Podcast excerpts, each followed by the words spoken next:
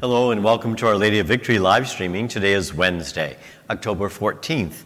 And again today, I'm going to reflect with you on the letter to the Galatians. And it's Galatians chapter 5, verses 18 through 25 today. And this is what the letter of Paul to the Galatians says today. Brothers and sisters, if you are guided by the Spirit, you are not under the law.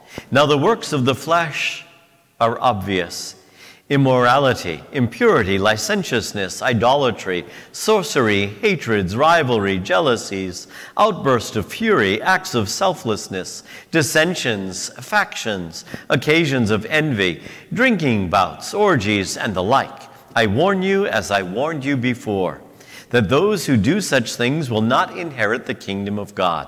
In contrast, the fruit of the Spirit is love, joy, peace patience, kindness, generosity, faithfulness, gentleness, and self control. Against such there is no law. Now, those who belong to Christ Jesus have crucified their flesh with its passions and its desires. If we live in the Spirit, let us also follow the Spirit. The word of the Lord. Thanks be to God. As you all know well, none of us can force someone to love us. If we could, then it wouldn't be love, actually, would it? You can't order joy. You can't demand patience or gentleness. You can't pass laws requiring gentleness or self control or faithfulness. Oh, if only we could. Love and gentleness and faithfulness are rooted in the very heart of the human person, in that place where we possess that spark of God within us. The Apostle Paul writes in his letters to the Galatians that these virtues are not a matter of law, but rather they are a matter of the Spirit. Every good, every meaningful thing that we do, every Christ like act of charity that we are able to make happen, every measure of forgiveness that we manage to extend to another, and those moments when we seek those moments of forgiveness are only possible only because we want them to happen. We desire them within our own selves, within our own hearts. See, no law can force us or intimidate us to follow Jesus. Discipleship is to do the right thing, to put aside the selfish thing, to refuse to do the destructive thing, because we trust in the goodness of God in our midst. I remember as a novice, my novice master once said to us, Brothers, remember always, you can fool your you can fool your classmates, you can fool the community, you can fool other people, but you can never fool yourself or God. That's, I think, what Paul is speaking of. He uses that terminology of law that you can't legislate peace, you can't legislate people do good works for one another. The same was true in religious life.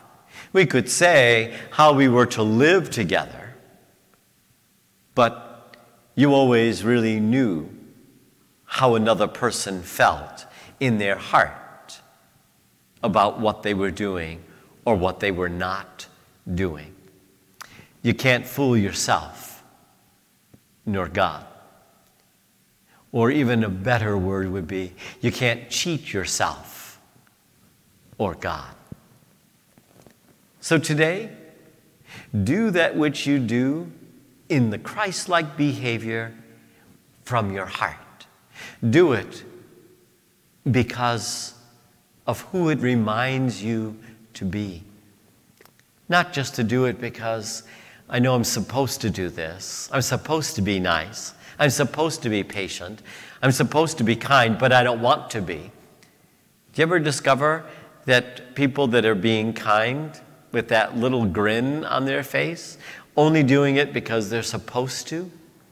in truth, aren't really very kind at all?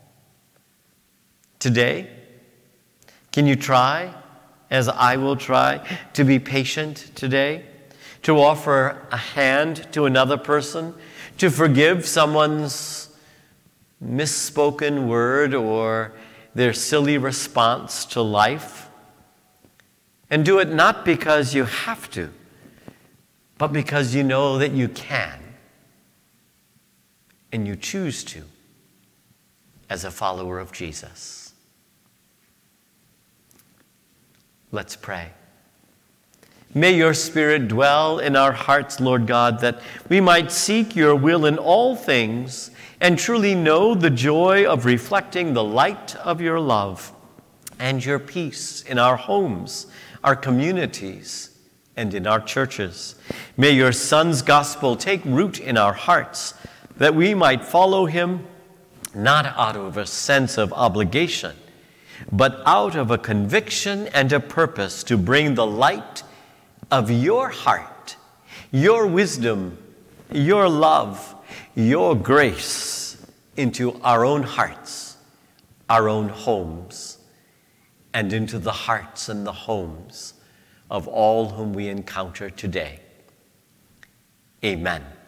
Our Lady of Victory, pray for us. May the Lord truly bless you and may you feel blessed today and at every moment, who is Father, Son, and Holy Spirit. Amen. Have a great day.